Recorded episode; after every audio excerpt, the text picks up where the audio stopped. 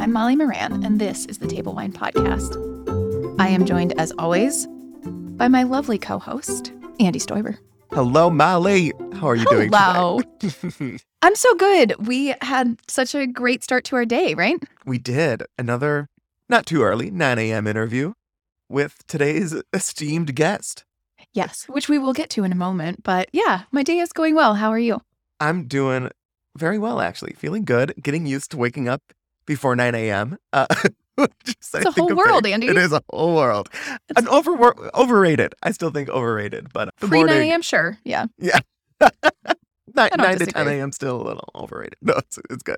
But I did want to bring up the fact that I had gone to a little blind wine tasting of party that some classmates and friends had held a couple weeks ago that I think is a very insightful into the world of the average consumer picking out wine Yeah. because everyone it was like 11 bottles that everyone just brought something and then we didn't know and we had to guess Were you trying to guess the grape or what were you trying to guess? you knew we were given a list of what grapes well people were all supposed to submit like what grape it was but the funny thing is that people couldn't find what grape it was on the bottle so Okay. you know even that level of like you can pick out a bottle of wine and then if you're asked to know what grape it is people you don't know Mhm. which there's you know levels of introduction and expertise in wine but it was a great experience because a lot of the things were things i would never have chosen of course there was like what, 19 14 hands i always forget how many hands That Night 14 hands, 19 crimes. there we go was that, i think there was a, a 19 crimes i think there was Mhm. one of those had shown up which i knew someone did bring Cune rioja and that Oh. was fantastic Cool. and a highlight among i think you know mostly grocery store wines that weren't bad but it was just kind of like a lot i was like is this cab or is this some weird blend and it was a good experience of like so many things i couldn't distinguish because i don't typically go in that direction of like large body big body like big red wine Well, and Um, I think with corporate wines like that, it's very hard to tell what they are because they're they're produced in such a way to just be like pleasing. Exa- yeah So the difference between a cab and a Malbec and a Zin and a red blend whatever, like it's pretty tricky to tell with those kinds of wines, right? Exactly. It was really Yeah. hard. And I was like, wait, the the color of this is like a Pinot Noir, but this is not a Pinot Noir. It was kind of mind boggling. What'd you take? I brought two Chardonnays from the shop, Okay. the Bernier Yeah. and the Carmenet, because I wanted, I wasn't Mm. sure how the format of the night was going to go. So I was like, I'll bring them something where they can see how Chardonnay can be very different. So that was the goal. And people were receptive to it. And I'm like, oh, next time we'll have Andy pick out all the bottles. yes, that would be We're like, yeah, that is, yep, that's how that happens. because there's Yeah. good ways to go about learning about wine in ways that are maybe fun but difficult to make educational. Yeah. but it was a cool experience and I think people should host little wine parties like that, especially as we return to normal. Bum bum bum. Every time you talk to me about these friend things, I get jealous because I'm like, no one ever invites me to wine things. Like- it's intimidating to invite you to wine things. It's, that's Drinking, drinking with by myself. No, I'm Yeah, drinking the- with my husband. It's the fine. plus side is you get to drink what you want to drink. That's It's you true. know That's true. always good. That Um, is always good. I was going to bring up something completely unrelated to wine. Great. If you guys aren't listening to the Trojan Horse Affair podcast, don't turn off my podcast to, do, to listen. But the next time you need a podcast, okay, I listened to the first episode. I was a little like, I don't know about this, and now whew, I, I can't. I handle Oh. like how interesting it is and the storytelling, and it's fantastic. good. I love Serial. I had put on the first episode because it kind of big deal in the podcasting world, and I had it on in the background. And I guess my fault where I was like, but I wasn't that compelled by the first episode. I wasn't paying full attention, but I'm glad to know that it gets better Yeah. as I would expect. I Um, worked out to the first episode. And so then I was like, I was like you. I was like, I don't know if I really followed this. I don't know if it's that interesting. And then I just kept listening Okay. because, and then I was like, oh my God, this is amazing. So keep going, everybody. God, Give it a- give it I all love a listen. Love Serial. If you're not familiar, like go listen to all of the Serial. At least I agree. S Town and the original Serial season is great. Right. Oh my God, it's so good. And now for our aperitif a little bit of fun knowledge to whet your palate. in season one, I talked about Champagne Day, and I claimed that I don't like these wine days, you know, on the calendar where we all have to focus on a specific wine because I think they're marketing ploys. And here I am in season two, and I am totally in love with this idea of this particular wine night. So I'm going to say, hey guys, once a season, I'm going to highlight a wine day that I think is fun and maybe worth celebrating. So at the beginning of the millennium, two writers for the Wall Street Journal came up with this idea for the last Saturday in February to be open that bottle night. It is the night to open up that wine that, you know, you've kind of set aside for a special occasion and to actually drink it and enjoy it because so often we set aside these wines and we have them sitting somewhere in a closet or a basement or whatever. And do we ever actually drink them? Mm, not all of us. So it's a great excuse to open something special or something different, try a new winery, what have you. So, Andy and I are actually going to get together and he's going to bring a bottle from his cellar, and I'm going to go down and find something in my cellar that I want to drink. And we're just going to drink some really delicious wine together. And I think after these last couple of years, if you feel comfortable getting together with a friend, feels like the perfect thing to do at the end of February when the nights are still kind of long and it's still kind of cold and we need something fun to look forward to, I think open that bottle night is the perfect thing. So, cheers. Now it is time to pop the cork. Can I get it? Yes, there was a very beautiful cork popping sound. I'm Um, trying to be real.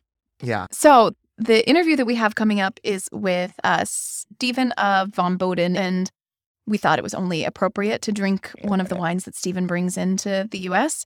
So, we are drinking a wine from the winery called Enderle and Moll, and the wine is Weissengrau. So, Weissengrau. a Weissengrau. I feel the need to say it like that.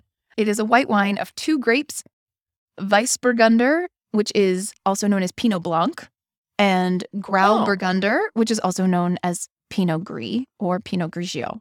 that just I- blew Andy's mind. Didn't know. I had no idea. That is Yes. mind blowing. That's great.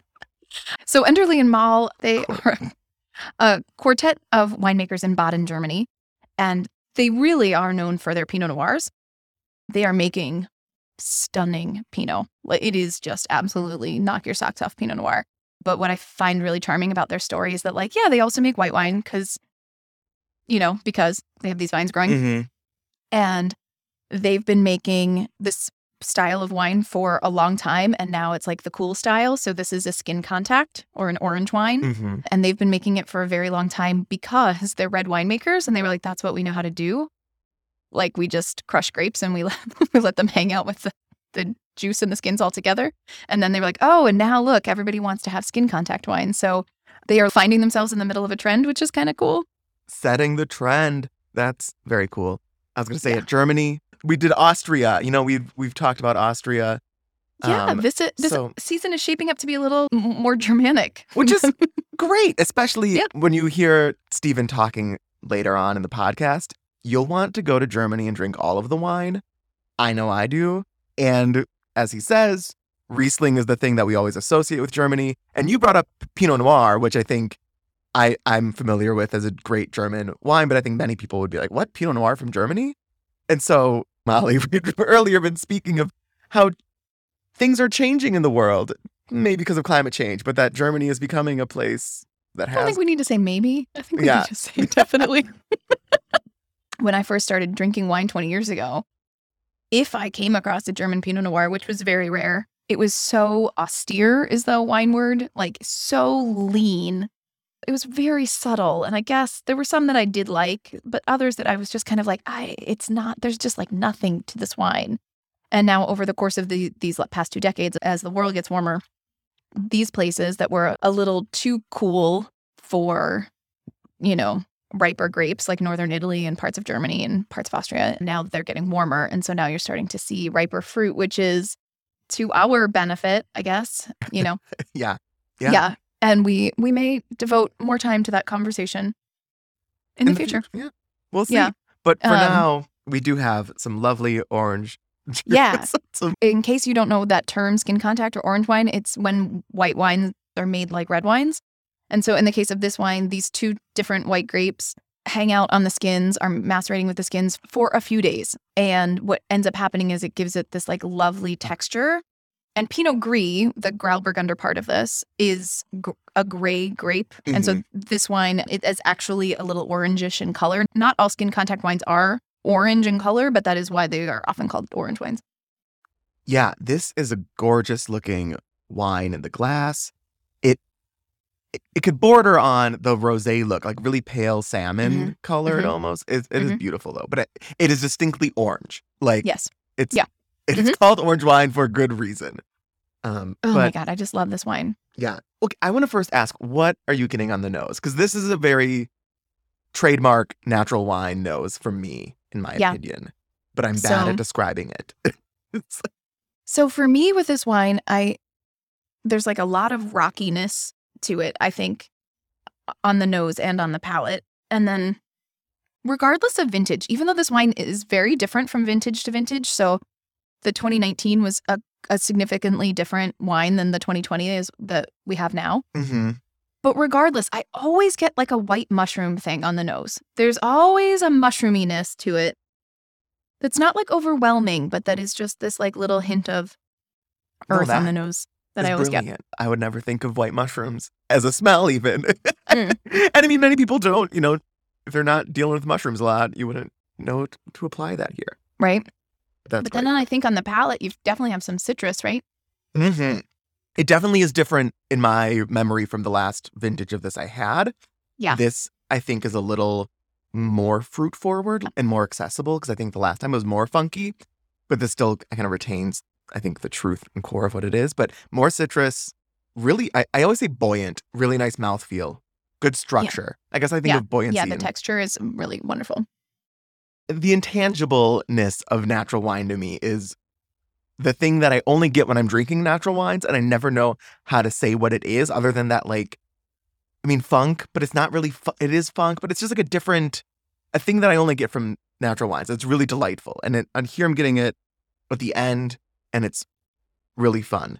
Um, yeah, I think the funk word, like, I think it's easy. I don't mean to like mhm. lecture you on this, Mhm, but like, uh, you know, I do think that it's easy to just kind of say everything falls into this bucket of funk. Yeah. When it's like, um, there are a lot of other words that work.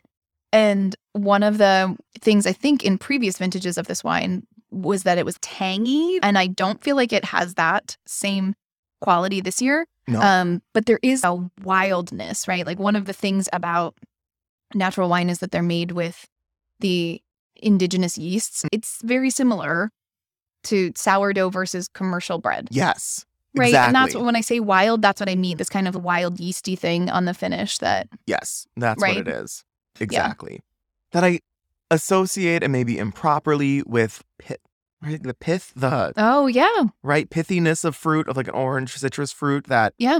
peel if you've ever bit into a peel i get some of that and on the end it's really nice though because it's like a nice it is almost like biting into a fruit and getting all of those flavors where you're getting like really nice round fruit Yeah. forwardness and then on the back end a little bit of the pithy yeah. Yesterday I had a little teeny tiny little mandarin that was not as sweet as I expected it to be. And now that you're saying that, I was like, oh, it's kind of like that uh, experience of eating that orange yesterday, where like it is fruity, but it's not ripe. yeah as or is not as ripe as you kind of expect. Oh, this is delightful. And I really Yeah. do think it's a stark contrast from the last vintage of it I had because I think this Yeah. is really approachable. Like the last one I would have been the last vintage I had, I think I was like more for wine, like natural wine lovers if they knew they were in a natural wine. This is an easy sell to anybody, I Yeah. think. Yeah, I Um, agree. And Stephen actually talks about that, where he talks about when you're working with producers this small, the vintage really does m- matter more because, you know, a horrible rainstorm at the wrong time of year can really affect, you know, the yields and the vineyards and all that kind of stuff. And he kind of talks through that. Um, and I do find that we're thinking about natural wine, we have to pay a little bit more attention to vintage. We can't just be like, oh, yeah, it's the same year in and year out. You know, to go back to the wines you were talking about at your blind tasting, those wines don't have a lot of vintage variants, right? That's Mhm. they might not even be vintaged. Whereas these kind of like, oh, that's the 2020 year. Look, the fruit is a little riper because, you know, X, Y, Mhm. or Z happen. And the Or- other thing I'm thinking about is that because it is, I didn't know this was Pinot Blanc and Pinot Gris because I was just, you know, baffled by the Germanness of the label. And I was like, oh, Weiss and Grau. uh, but I think if you are interested in like this journey around natural wine, is starting to think about okay, what are the grapes that sometimes I think you buy natural wine because they're like, oh, it's a bottle of orange wine. I just want orange wine. But thinking, okay, I like orange wine that is Pinot Gris and Pinot Blanc versus Mhm. Sauv Blanc orange wines. Like that next step of starting to distinguish which natural wines you like and why. Because drinking this, I'm like, oh yeah, this is definitely a Pinot Gris, Pinot Yeah. Blanc blend. Like is the round, like a lot of those characteristics of there, but made natural, and it's really cool. Yeah. Yeah. I love it. I agree with you that I think that this wine is great for people who are just dipping their toe into the natural wine pool, but also Mhm. people who are, you know, swimming off into the ocean as well can appreciate it. That's what I think is great. And that's true across the board of anything I've tasted from Enderle and Moll. They're very, very good at what they're doing. It really, you know, kind of it's unmistakably German. It's notably small producer. They are not going for hip labels. I just think they're people worth supporting. So Yeah. Oh yeah. Yeah. You'll be all about who you're supporting by the end of this podcast. I think. So enough of us talking about our wine drinking, and we will dive into a super fascinating interview. let's decant. Let's uh, get into our subject. Let it breathe. Let it Okay. breathe. Let it breathe. This interview is with Stephen Bitterolf of Vom Boden. Stephen is in New York. He is an importer of small producers with a focus on Germany and Austria, though those are not the only countries in his book. And if you're wondering what does a wine importer do? How does one do that? That's what Stephen's going to tell us. So we will just let him do all the talking. And I would just say go to vomboden.com. If you're interested, it's a great example of a great importer website where you can find tons of information about the wines that he's importing and a great way to learn more. Stephen, tell us, how did you get into the wine industry? As with most people, frankly, it was a non-linear, at least not direct route. I'm in the a large camp of like actors, musicians, artists camp who, you know, who found wine uh, through those avenues. So I came to New York uh, to study art history and was going to do kind of contemporary German painting and had everything very mapped out. I'm in general not a very mapped out person, but at that point in my life, I was, I don't know, a little burst of ambition. I was like, I'm going to go to New York. I knew who the professor I wanted to study with. It was all kind of like, it was all laid out in front of me very clearly. And so mm-hmm. I just did it. I had had an internship at the Art Institute of Chicago, so it was a little delayed. And when I came to New York, it basically worked out well that I could have about 12 months or so just to live in New York before in my head I was starting graduate school. And then when I moved to New York and set everything up, which was a not an easy thing to do, especially when you're broke. And so, so I moved to New York, got a job. I had three jobs in, in my first year in New York uh, simultaneously to try and pay my what at the time seemed like an insane amount of six hundred fifty dollar rent. I was like, this is insane, and applied for graduate school. And it was you know it was eight months into my living in New York, kind of preparing for the transition to graduate school, and I got the response from the the professor that he just wasn't taking graduate students this year, and it was No. just so out of the blue because I'd never once.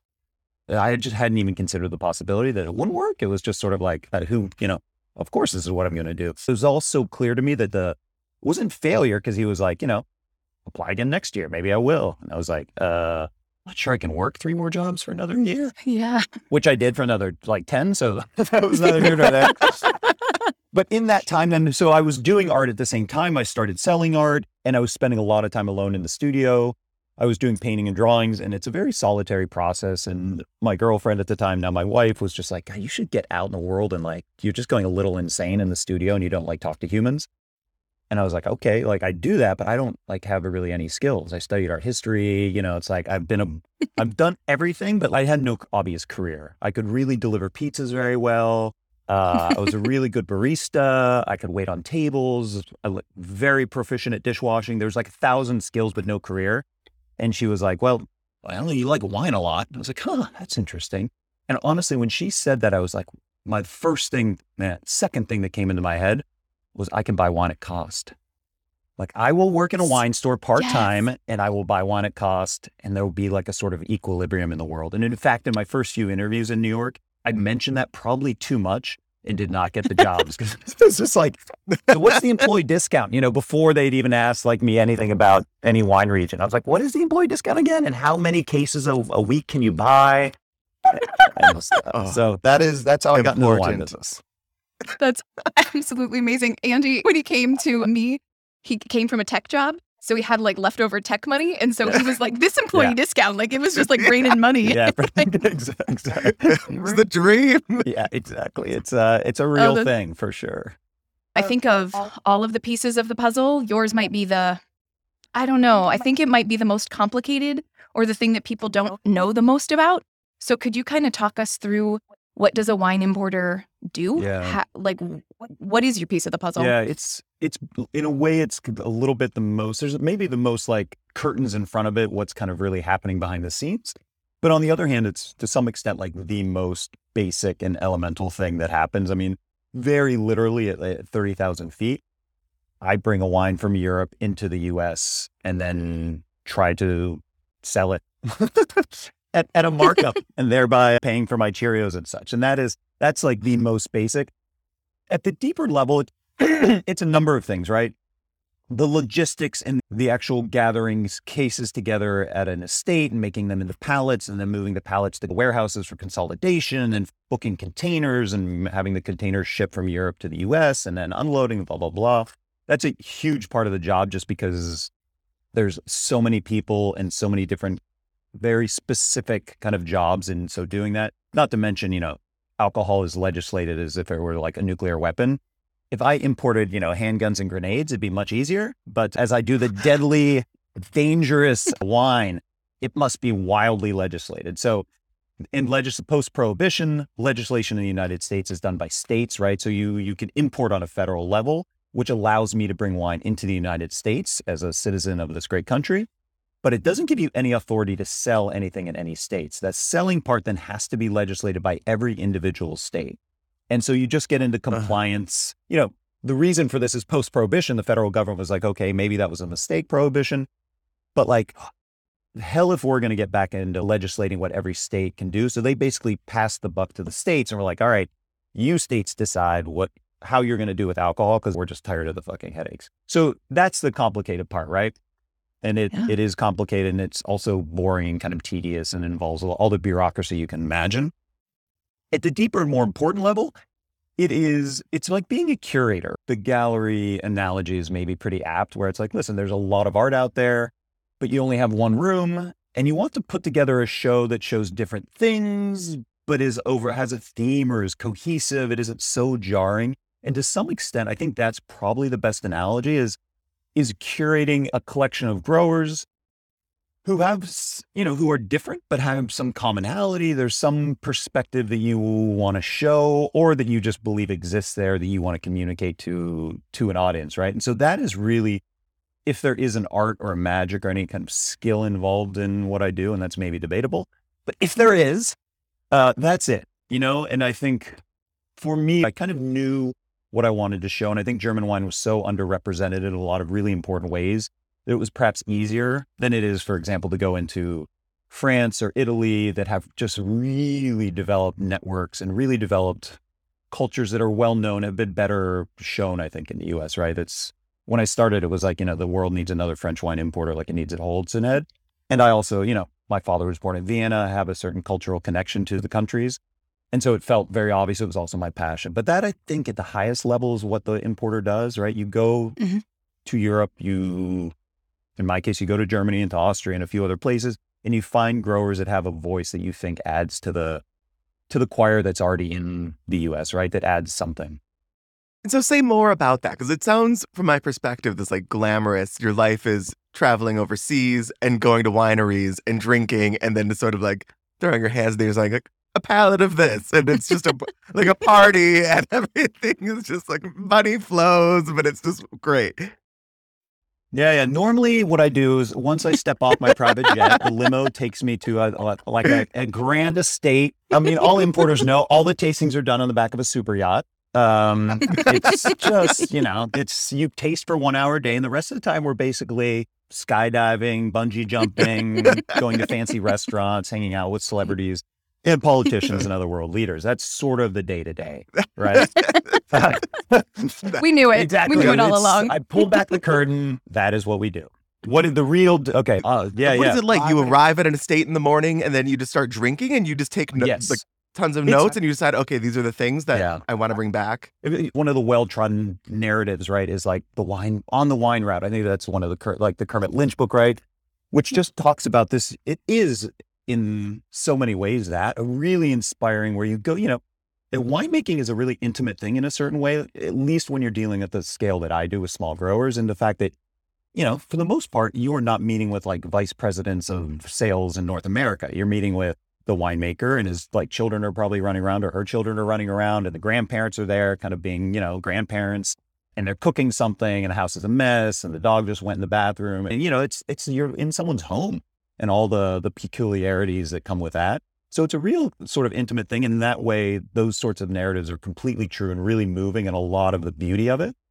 The other reality is like the book I want to write that's sort of like tips to try and like survive wine trips because they are they are brutal. They really are, you know, every time I have to, you know, when I leave I usually go for about 2 weeks and it is I feel like I probably lose a day or two of my life every time I go on these trips because you're just you're sleep deprived, you're spitting every ounce of al- alcohol wine that comes into your mouth. But at the end of the day, you're still pretty like just spacey. Uh, you Yep. usually- usually sleep for about six hours. Every time you sit down, people offer you food. It's usually pretty rich. And so there is a certain like restraint that you have to have and a certain discipline when you come home. Like I exercise and and a very healthy amount, I would say, and I'm not in very good shape. It's just to kind of counteract the decadence on the other end. You know what I mean? It's uh, you have to do that. You just otherwise it really gets to you. So the trip is this: you I fly out in the evenings always because I have family and kids and I need to be here as long as I can. So and it's also the overnight flight to Europe. I'm jammed in the back of the plane, stuffed behind, you know, stuffed between and behind people. I always order vegetarian on planes. I eat very little meat, but I also just think that like that was one of my like great tips. If you want to go into importing or if you end up on planes a lot, always order the vegetarian. Like you do not want the chicken dish on a plane. You just don't. It's that is there's no way that's more than 60% chicken. It's just not possible. Do you know what I mean? Really. So I don't sleep a whole lot on planes. So you wake up with maybe an hour and a half of sleep. It's 8 a.m. You're in Frankfurt and you're just kind of like, there's a little bolt of adrenaline, right? Because you're just like, you're okay. It's bright lights. It's morning and your body sort of, even though you really are half asleep and it's the middle of the night, you, it's morning. And honestly, yes, usually the first day, a noon, late morning to noon appointment, then an afternoon appointment, and then a dinner appointment, which is usually like only a few wines. You kind of relax. You're going to sleep there that night. And then you do that tasting in the morning. And that's how it goes. So each sitting, you know, German winemakers, the ones in my book, at least it's all very small grower focused. So, you know, the, most of them have a five to 10 hectares. It's not very large, but German winemakers can have one hectare of land and make 16 different wines. That's like one of their, you know, one of their beauties. I was tasting with someone yesterday who has a Spanish producer that has four hectares and they make one wine. And I was like, that is inconceivable for the German winemaker. You would have four hectares and you would make 83 different wines from those four hectares. You'd make eight cases of each one, but you would have Right. 63 different wines. Yep. And so when you sit down and taste, yeah, I mean, I would say most tastings are between 10 and 30 wines. I mean, it's, you know, so it is, it is a lot. Yeah. And you, you either have your notebook or I oftentimes bring a computer. You know, it's always a balance. Like if it's a new estate and I don't know them as well, and I don't want them to think I'm a total goon, like I'll bring a notebook because it's a little more romantic and a little more, you know, like authentic feeling, a little more of like that Luddite vibe. But if I know them, it's just so much easier to type. I can type so much quicker and it's just there and it's Well, and then you can go back and find them, right? I have this notebook that I'm like flipping through and I'm like, I'm so in the bag by that point. I'm like, I don't remember what I liked. For sure. Everything was great by that point. Yeah. And then, you know, and then when you're when you're in the weeds like that, the really important thing, and this I learned after a few trips, honestly, because you go to these mm-hmm. tastings, you meet with the people, and I think I can only speak to how I work, right? So I don't know if this is importers in general, but for me, there's a lot of non-wine things that are incredibly important to me. And the first one is the people, right? This is like we always talk about, you know, we talk about wine like it's just fermented beverages in a glass and nothing else matters. And like t- to me, that is incredibly not the point. It's out almost all but the point. I do, I think there's a thread between the people and the wine, but for the most part, I'm interested in supporting culture. I'm interested in supporting people. I'm interested in places and I'm interested in the wines because they're an expression of all this, but they are the kind of signal and not the, the it. The really important thing is the vineyard, is the people, is the culture and the little village that lives around this thing. And that is the thing to nurture and support. So this is completely true. A lot of times it's just you like someone and you believe in them and you believe in the vision and what they're doing and the community. And that's what you want to support. And I do think, again, there's a connection beautiful, honest people with integrity will, will make wines that have those qualities. But it starts kind of with the people, and you sit down and do you like them, and do you Mhm. you do you speak a, a kind of a similar language? Do you have a certain a certain chemistry with them, right? Because for me, I see these sort of as marriages. You know, it's like I want to commit to them. I'm hoping that if my children go into this and their children go into their business, that they're going to be sitting around long after we're both gone and they're going to be discussing these wines. It is something that you hope, I desperately hope, and it's something I talk about and think about a lot that when I'm done with this, that I leave the family and the village and the vineyards in a better place than where I started. And that it was all in all a beneficial and supportive and spiritually positive thing, right? And so that is that is almost one of the first things you look for. It's lovely. And I wonder, I've struggled with this a bit. I agree with you where, for the most part, right, the people that are good souls, they make good Yeah. wine, right? But there are those occasions where I'm like, I love those people, but that struggle of trying to see the wine for what it is, for like what the customer who doesn't know that whole story, didn't have that charming romantic afternoon, just trying to find that.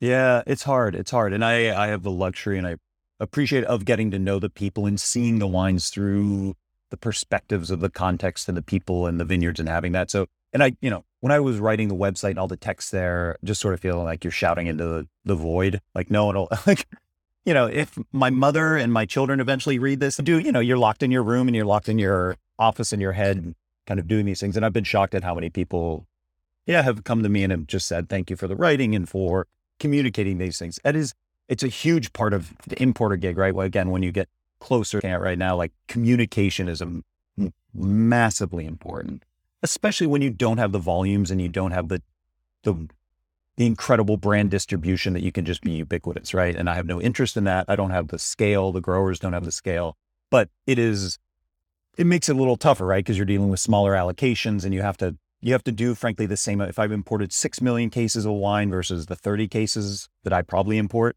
it's still the same amount of work in terms of compliance price filing writing up grower profiles Mm. wine tasting so it is a lot more work there is there is a reason that only like slightly dysfunctional uh, crazy people get into working with really small growers right because any business person they'd be like that is Mm. not a good business model like do not do that um so so that's one of the things right is the people And the other thing, tasting the wine, this is what I learned after many years is like you write these notes, you have a tasting, right? And the the the issue with each grower, not the issue, but the challenge is to see both the details and the big picture, right? The big picture being the family, where the okay, it's the Mosel, I you know, this vineyard, that it's that it's something new in if we're back to our gallery show, right? It's not the same exact painting that I have hanging right next Mhm. door. That said, if I ever had a grower that was like really good and like beautiful and human, I would put two paintings next to each other and that, you know, the same paintings. I'm not, I'm not looking necessarily just to fill SKUs, but you do have to have that as a consideration. So that big picture, but then also the details of each wine and where does it, you know, having the notes like, okay, you're getting whatever minerals and green apple skin and lemon pith and blah, blah, blah. So that you have a, a read on each wine, but also the bigger project of within the context of the Mosel or the Pfalz or the Rheinhessen or whatever you're talking about where do they fit in? Are they on the, like the wilder, fruitier side? Are they in the more mineral austere side? Like where where do they want to be, or where do the where are they going in the context of other things happening in that in that sphere, right? And the last thing that's most important is writing if you like the wine or not. That is one of the most important things because you I've gotten home from so many trips and it's three months later and you're reading through the notes and you're just like it's uh, a smorgasbord of citrus fruits and then you get to the end and you have 20 different wines that all have green apple notes and salt. And you're like, I can't tell if I re- did I like these wines or did they just do that? did they just present like a lot of different notes that I was very adept at, at tasting. But what was so so It's that is Riesling. Guess the- what? It tastes like citrus. Yeah, exactly. And I would get to the end and be like, did I did I like those wines? I can't I can't remember. So that is a really important thing. Making sure to know what speaks or elusive and not um, perhaps as useful as we we think they are in our hundred point tasting that we we have to sort of function in to some extent. Um, I think my head might fall off because I'm nodding so vigorously while Steve teaching customers to pay attention to importers more, and that you can really, you know, like that's, you know, I'm doing the curation too, right? I'm my own gallery owner, but then I'm going and Yeah, of picking from course, other yeah. people's galleries Thank and you. like kind Yeah, of yeah, find I appreciate it. the importers that you trust. actions and um, some come from both of those worlds. Uh, so if you have anything more to say about that, I'd be here for it. But just maybe, um, yeah, let's dig into some natural wine. Should we? Right? Yeah. Yeah. I think there had been, it's really interesting, right? So if we talk about the context of Germany specifically, right? It's a country that like, that has the Green Party that is actually a political relevant movement. I remember going over in the 80s and they were composting. And I was like, what the heck posting, right? I mean, from so many en- environmental standpoints, uh, or composting, an environmental awareness is such a, is prominently more a part of the everyday dialogue and culture of people in Germany and Austria. Again, these are just my sources, so I know them better uh, than they are in the US. So that's one part of the context. But the other side was that Germany, both Germany and Austria, I'd say, were a little bit behind the game in terms of coming to the natural wine movement. And part of that is at least the culture of what we know as German wine in the US export markets, right? And this gets a little geekier. But the you know the short story is that in the post-war period, some of the technologies around sterile filtration um, allowed allowed sort of the mass production of sweet wines, right? Where before they were kind of the rarities that a wine fermented got stuck and had residual sugar, and they were very treasured and honest. Uh, but they were they were rare and they were hard to make. They could not be commercially produced in the ways they are in the post-war period. It became extraordinarily popular. They were the the orange wine of the uh of the of the 70s you know it was like the wine to have. You went in. I've talked to a number of importers who started working in the 70s and 80s and they were like you you know you like founded your import business on german wine. That was the money maker. And then like you know if you wanted to get geeky and experiment like you know you went into burgundy or some other places because that was it was the harder sale. It was just more complicated right? People didn't have the ubiquitous it was a mass commercial reality right and because of that, there were tons of financiers to do more commercial farming, to really engage in think in efficiencies, less of a concern of quality, right? And so that was a really big movement. And I think, and as part of that, you know, the the culture of sweet wines that that are filtered and only, you know, to me, anytime someone uh, the zero zero notion is a is a really potent one. I'm, I don't know that that's still the case. I think a lot of people have caught up, and that's a great thing, have joined or whatever, right? There's a lot of people doing that. And this point, the truth of the matter is, too, I think uh, scale is, for me, scale is the most important thing. So, talking about natural wine, filtered or does this important to me person whose name is on the label in the vineyard, because they are going to make decisions that are smarter, more in tune with what they need and what the family needs and what the economies of that that particular place need than just then a biodynamic winery that has 500 hectares and you know a vice president of Mm. sales is making decisions about being biodynamic because they're seeing a 14.3% growth in biodynamic wines in certain Yeah. markets and blah blah blah and then they make all these choices about the biodynamic and organic farming that this massive estate is going to do and they get into their maybach and head off to you know a huge dinner right it's just like it's fine doing or doing large scale organic fee five percent nine percent of the time but they're like these vines are are are my children. If they have a cold like i use homeopathic cancer i go to the hospital. And it's you know part of it is part of it is an economic reality that they have that i don't have and so i think it's unfair for me to sit on my ass in a pretty easy job in a an office that has heating and air conditioning farm when if they lose 50% Mm. of their crop like am i willing to lose 50% of my yearly income? Because most people working at the small scale if they're the ones in the vineyards doing the work they don't want to spray crap either. It's going to get on their skin and it's going to get on the skin of their children it's going to go into the water they drink right? These are not people that are living outside of the context. They're living in it to a degree we couldn't even fathom. So to sit on a high horse and kind of judge them for what they may or may not do in the vineyard seems to me unfair. On the other hand I think it's very fair for importers to have the dialogue with growers and to ask them if they are spraying, when and why and how much. And again, then you get lost in the confusion of the gray, where it's 99% isn't 100, right? It's not zero and it's not one, it's 0.008. And that is a complicated, messy fraction that no one wants to deal with. It's easier to, to go to that binary. So that is where Vom Boden lives, right? And I think almost most of our growers are working organic. All of them are working in really thoughtful, sustainable ways. But I would be disingenuous if I were to sit here and say that, you know, spring anything that isn't organically approved is is a priori a bad thing. I don't think that's true. I think it's much more subtle than that. And to me, the only ideology, not of natural wine for me, but of good wine, is the scale in the vineyard making the wine.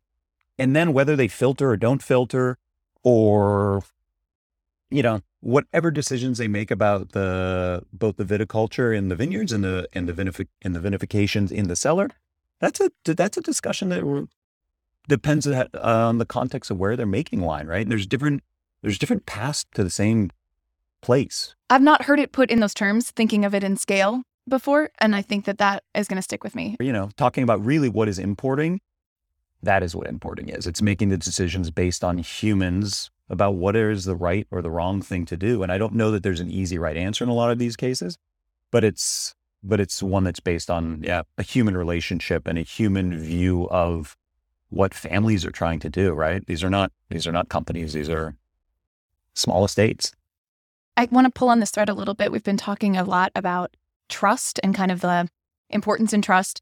And again, kind of along each of the steps of this process, right? Like you're trusting your winemakers and they're trusting you, and then then the trust that you instill in us to sell your wine and et cetera.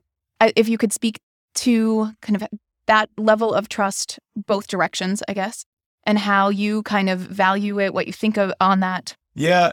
Uh, it's a it's a really important, incredibly vital question.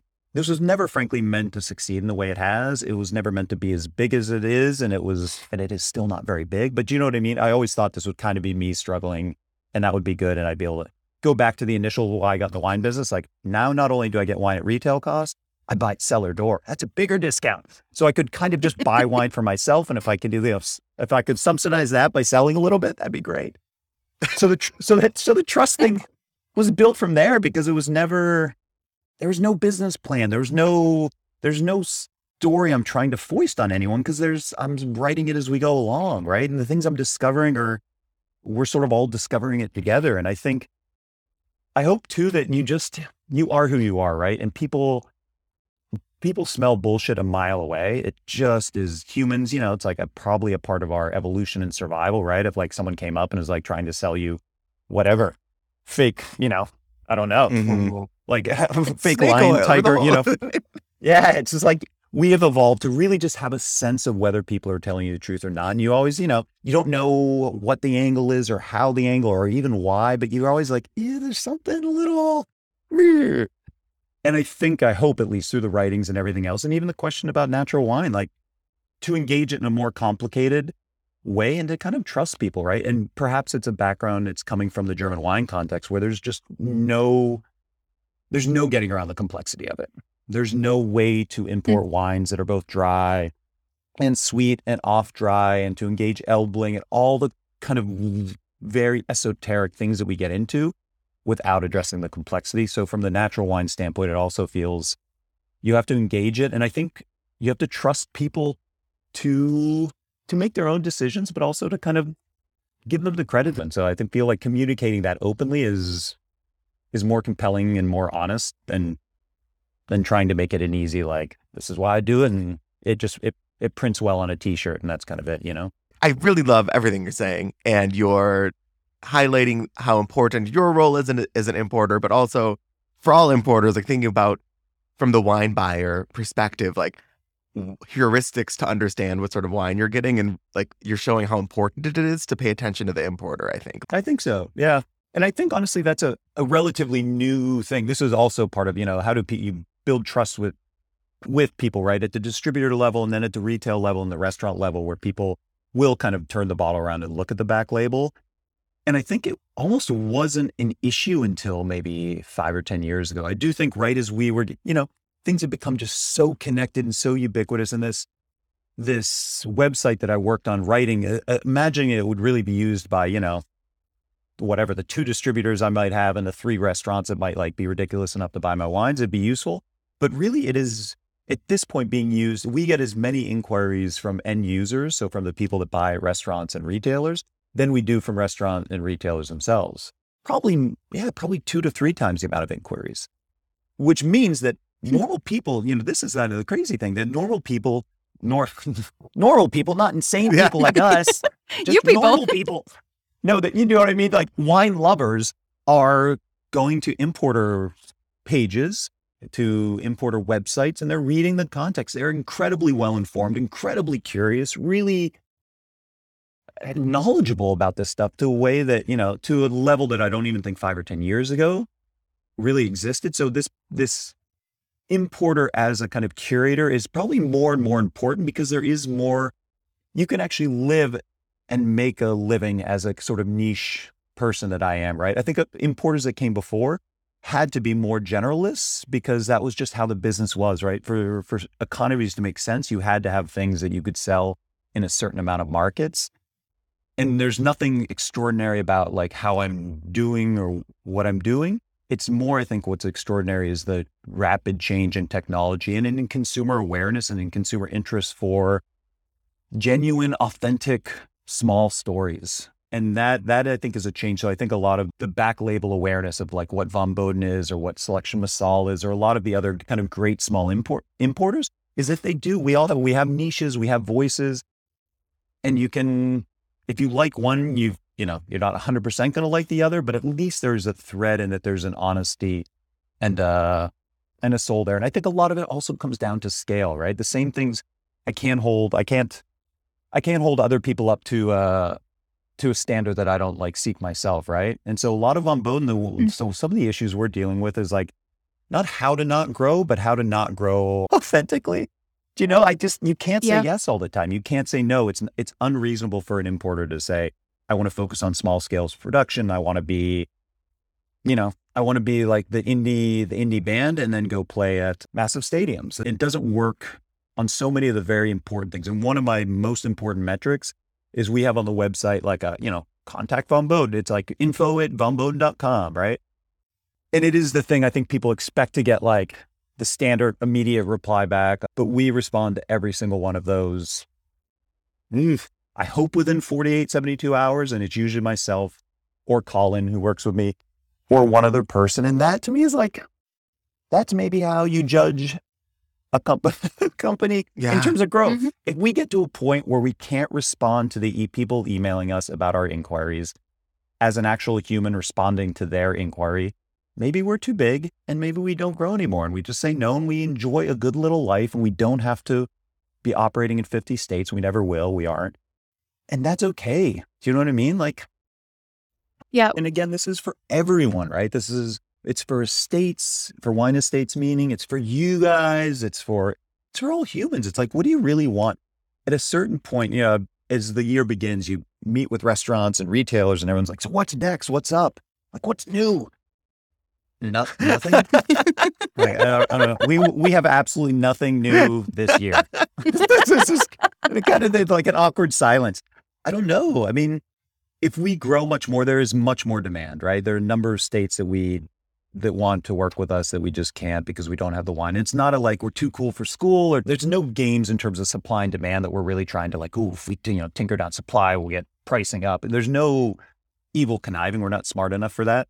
It's more just like I don't know. We don't we don't have any more wine. And at a certain point, when I look to what my day to day would be like if we had twice the amount of estates we work with and twice the amount of wine, I would be dealing with spreadsheets and I'd be in Zoom meetings with distributors and with people doing national sales for me all day. And that's not what I want. Like, what do you want your day to be? And then make decisions based on that. And I want my day to be talking to people like you. I want my day to be talking to my growers, talking to my kids. Like, I don't actually want to work 14 hours a day for the rest of my life. I'd like to see them grow. So that's the that's the big decision, right? And I think it's important for us to make. And that sets a tone then for the culture and the size of the company. And mm-hmm. same with the estates, right? Like customers are okay when I say like that's the end of the vintage. And they're like, great, we'll look for it when it comes back, right? And then it's exciting when it's back. And, you know, they buy it while it's here and then it's gone. And that's okay. That feels more real than than having it just kind of always around. And, you know, it's Right. certain vintages are going to be more generous and that's awesome. And if we have a little extra and it lasts longer in inventory, awesome. Other vintages is going to be short. You know, people forget this too, that the realities of small, of small grower production are much more sensitive to the, the vagaries of s- specific vintage shortages or, or benefits, right? If you're dealing with a huge estate and you lose 10%, like you can buff it out a little bit, but if it's a small estate, you do. So yeah, to some extent, the economics of the importer are directly woven into the economics of the grower in a way that I think is natural and just. If the grower makes half what they make in a normal vintage, we are going to sell half as much and we're going to make half as much. And that is, I, to be honest, I like the fact that my my household economy is based on the economies and the and my growers. And so if the growers are working on less this year because that's how the vintage was, then I'm working on less. And we're we're kind of tied together in that way that I think is yeah, is just is the word for it. It's right. Yeah. Yeah. So I- I love that you are against the whole nothing's new idea. So maybe this will be an old favorite that you want to bring up. But what are you drinking? What are you excited to be drinking these days? And maybe it's something that you've been excited to drink for years. And that could be great. Um, Yeah, that's always a hard question because it feels like, you know, all the all the growers or the wineries you represent are sort of your children and like it's hard to pick one one out. It can be less specific if you want. It could be like a region or a grape if, you know, if that's an easier version. Yeah. I think the more general response would, yeah, would be that there is, Germany has been incredibly good at marketing itself as the kind of homeland of Riesling, which it is, right? And so the the easy narrative for for Germany has been Germany is Riesling, Riesling is Germany, and it's almost like in the in the kind of master somm world, like you learn Germany and Riesling, and then you're done, and you can move on, and like you know, you, it's almost a way of dismissing Germany in a certain way, right? It's like got it, Riesling can be dry, off dry, and sweet, good, done. now I can go back to studying France. So anytime you talk about simplistic terms of anything in, involving culture, you can automatically know it's bullshit, right? Culture, as in the binary thing, it's never, ever, ever that. There's always a trillion different in betweens.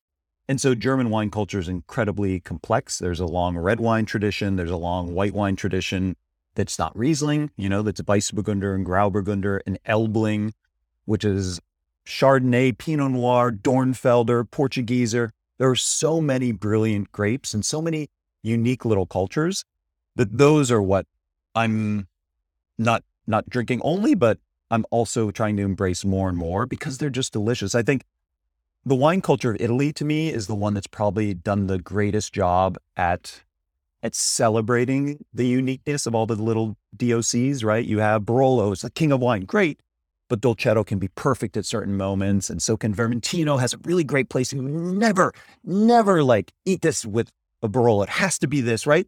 They the thousand you can't step six feet without stepping into a new DOC, and each one has its own little personality. And yes, Barolo is the king of wines, but it's also it has its place, and and oftentimes the people who are into Italian wines or know it the best almost speak of them all as their special little moments, right? It's not a matter of better or worse, it's a matter of the right context.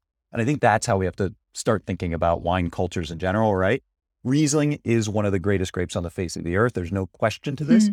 but it's not the answer to everything. Sylvaner is a profound grape and can be. So can Dornfelder, which is sort of like a tart little, a tart little red wine can be delightful, right? Portugieser can have an amazing soulful herbal quality. All these grapes, they have a place on the table.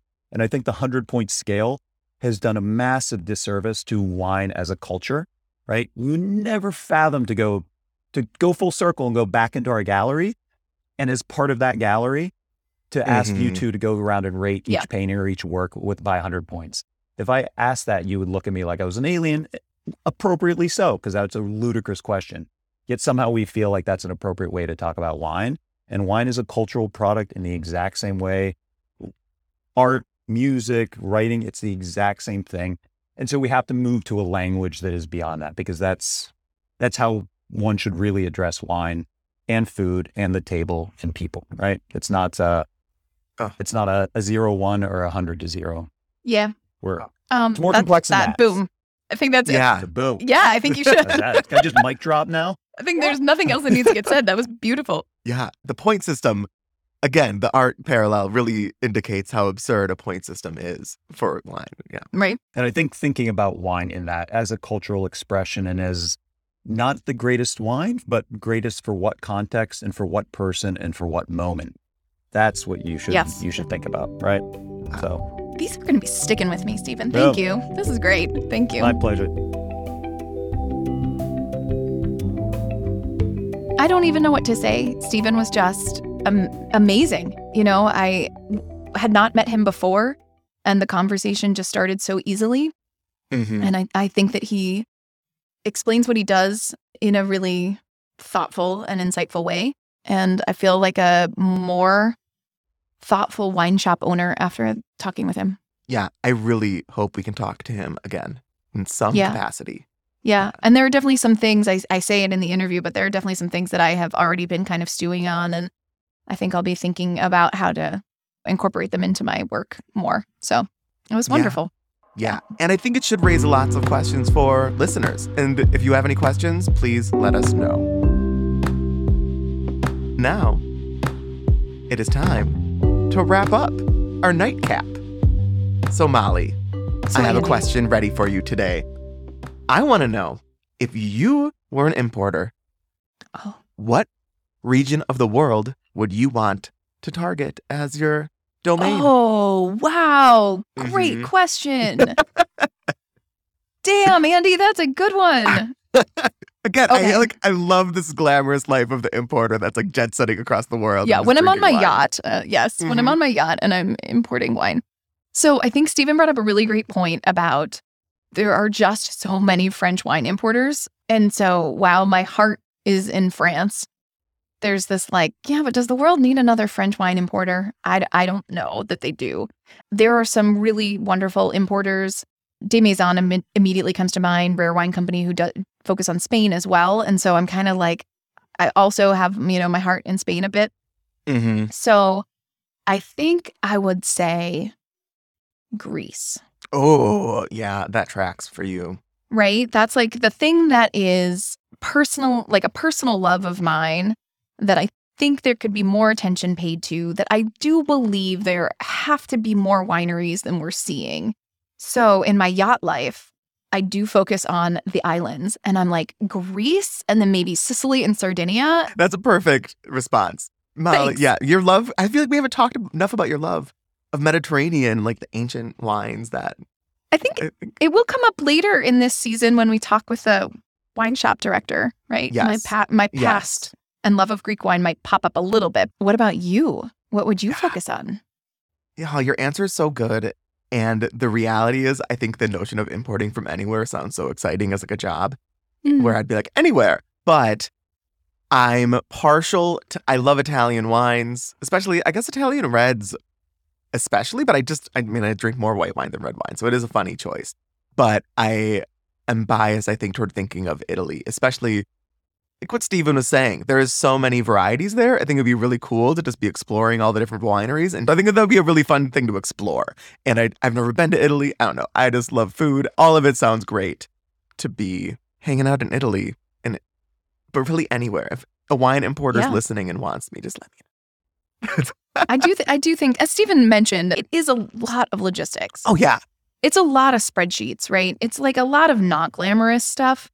I do think getting that many steps closer to the winemakers is very appealing.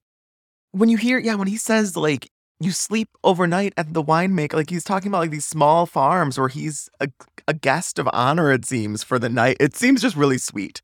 Yeah. I like what he's describing as the process.